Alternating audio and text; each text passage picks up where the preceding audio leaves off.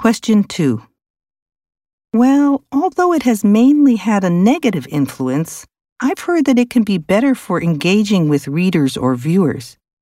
While newspapers have mainly used letters to the editor, people who view websites can offer a lot of feedback through comments or by interacting with the reporters through social media. Of course, this can be harmful if people who believe in conspiracy theories leave a lot of comments that make readers question valid news sources.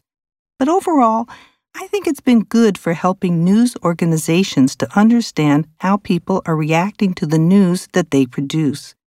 It's crucial that the media is responsive to the community that it serves.